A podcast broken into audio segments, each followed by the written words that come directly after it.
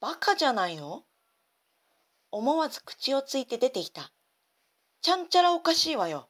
そんなの単なる耳戸島じゃないの。ともみが振り返り、目を丸くして口を半開きにしたままこちらを見ている。結婚したこともないくせに、ああでもないこうでもないって噂やら想像やらで決めつけていること自体結婚している女から見たら滑稽なんだけどおはようございます。タイです。本社ラジオ。この番組は京都市在住のアラフォー OL が日々体験したこと感じたことを一人で黙々おしゃべりしていく番組です、えー、今日は最近読んでめちゃめちゃ面白かった柿谷美羽著うちの子が結婚しないのでを紹介していきたいと思います。3月に新潮文庫から刊行された本です。この作品は現在婚活中、妙齢の独身の子を持つ親御さん、現代日本における様々な結婚観、結婚のケースを知りたいという方にとっては、ページの目をめくる手が止まらないという小説だと思います。え著者の柿谷美優さん。私はこの本を読むまで存じ上げなかったのですが著作をググってみたところリセットノーガールノーライフ。このノーは農業のノーですね。となんとなく聞いたことのあるタイトルもある方でした。1959年生まれ兵庫県出身。ソフトウェア会社勤務を経て2005年竜巻ガールで第27回小説推理新人賞を受賞し小説家デビュー。もしもの世界をリアルに表現する if 小説と言われる作品が多いそうです。去年には、え、少子化高齢化に歯止めがかからないことに危機感を覚えた日本政府が互いの結婚相手を抽選で決めるというとんでもない法律が制定。え、少子高齢化という切実な問題といかに向き合っていくのかをテーマにした結婚相手は抽選でが野村周平さん主演でドラマ化されていました。さて、本書のあらすじです。老後の準備を考え始めた千佳子は、ふと一人娘の将来が心配になる。28歳独身、彼氏の気配なし。自分たちの死後。娘こそ孤独な老後を迎えるんじゃ。不安を抱えた千佳子は、親同士が子供の代わりに見合いをする親婚活を知り参加することに。しかし、嫁を家政婦扱いする年配の親、家の格の差で見下すセレブ親など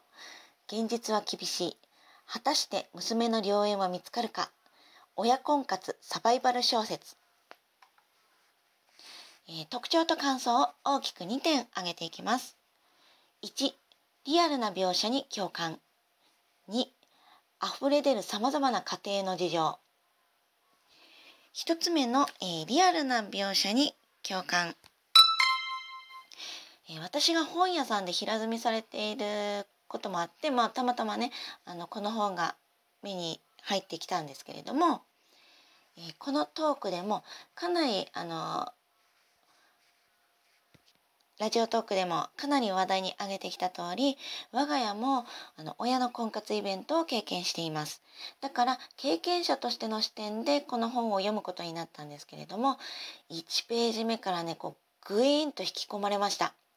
冒頭は主人公千佳子が若い頃から仲良くしていた森子の娘さんが自分の娘よりも先に結婚することに対して気分が落ち込んでいるシーンから始まります。去年の夏にこう会って話した時にはお互いの娘の将来を心配して慰め合っていたのになのに半年しか経っていないのに結婚ってどういうこと？まあね半年しか経ってないわけですから、まあ、去年会った時には何らかがこうあったっていうことでしょっていう黒々とした感情が近くの中に独々と湧いてきています。ここは母親視点の描写だったんですけれどもこれねあの私もうわーって共感しちゃいました。というのもつい最近ですねあのうちの中でも私の幼なじみの家にちょっと不幸があったんですけれども、ね、あのその幼なじみだったのにで親も仲良くしていたのにその事情を母親がね知ることができなかったのはあの子供同士がこう私は結婚してない。幼なじみは結婚している。で子供同士が結婚してるしてないでこう疎遠になっていくと親も疎遠になっちゃうよねっていうなんかこう母親がねひねくれたことをぼやき始めたんですよ。なのでそういった母親同士の黒い感情ってこう確かに存在している。ってその時私も感じたのでなんかすごいこの場面、えー、共感をしました。でこういうふうにああこういうこと言われたなとかあこういう状況ああわかるっていうことがどんどんこの小説から出てきまして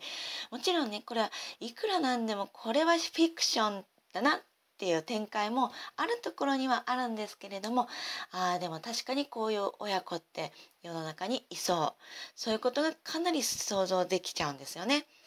あとは近子の焦り後悔の独白これも私も散々こう母親から悲壮感あふれる LINE がこう結構届き続けているので読んでいてちょっといたたまれなかったです。婚活についての状況心理描写の全部に「分かる」って言いたいのですが特に「来たこれ!」って思ってしまったのが、えっと、次の箇所です。えっとね本文の、254ページあ240 255ページですね。えー、これがね、えー、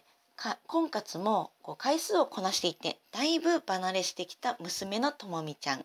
このともみちゃんがねまあ従順な子だなって私なんかは思うんですけれどもでそういう子なりに婚活の状況とか思いをこうねあの友達を部屋に呼んだ時にこうこっそりねお母さんとは別のところで話しているわけなんですよ。えー、引用します。えー、いい人だとは思うんだけどねとともみの声が聞こえた。交際を始めた2人の男性のことを話しているのだろうか。羨ましいな。安定した職業だし、真面目な人なんでしょ？いいな、親婚活。私の婚活サイトだと合コンや相手の紹介があってもなかなかデートまでたどり着けなくて。うん、でもね、なんて言えばいいのかな。ダメなんだよね。何が？生活が、性格が合わないとか？それがさ、ともみがいきなり声を落としたので、ちか子は足を止めた。あれすることを考えたら、ぞっとしちゃうんだよね。あれって何？だからあれだよ、あれ。もしかしてセックスのこと？と、はっきり口に出したのは美咲だろうか。ちょっと噛んじゃいました。すいません。ここです。で、まだこの後にね、真理をつく言葉がこうね、あの出てくるんですけどねこれね婚活とかしていくうちにも絶対考えることですよね。であここにも言及してくれてるんやって思ってこう読んでてね痛快なシーンでしたね。私もね親の婚活イベントだけじゃなくてあの以前は普通の婚活イベントにも参加してたんですけれども婚活イベントに参加してた時の唯一の後悔をあげろって言われたらもうね何だろうあれこれ考えず流れのままに行動してみようっていう考えにこうシフトしていってで相手が望むままに許してしまったセックス。これですね。だから余計にその後の婚活でこう相手に距離を置くようになってしまったのかもっ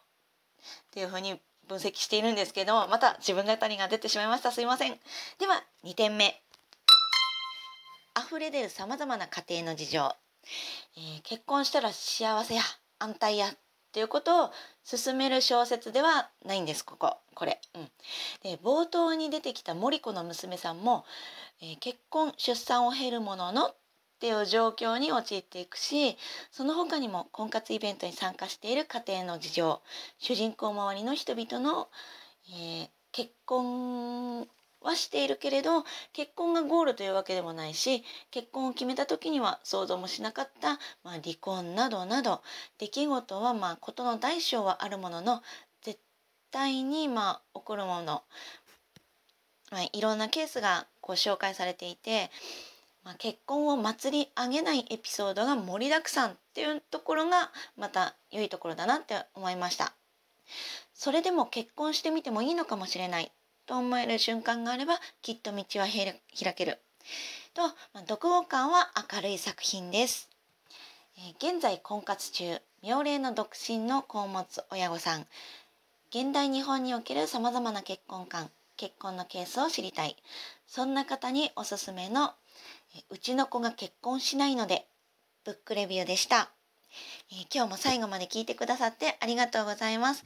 ブログの方にはまた別の視点からの紹介文をアップしています。URL はいつものごとくこのトークのトップに貼り付けておきますので、ぜひチェックをしてみてください。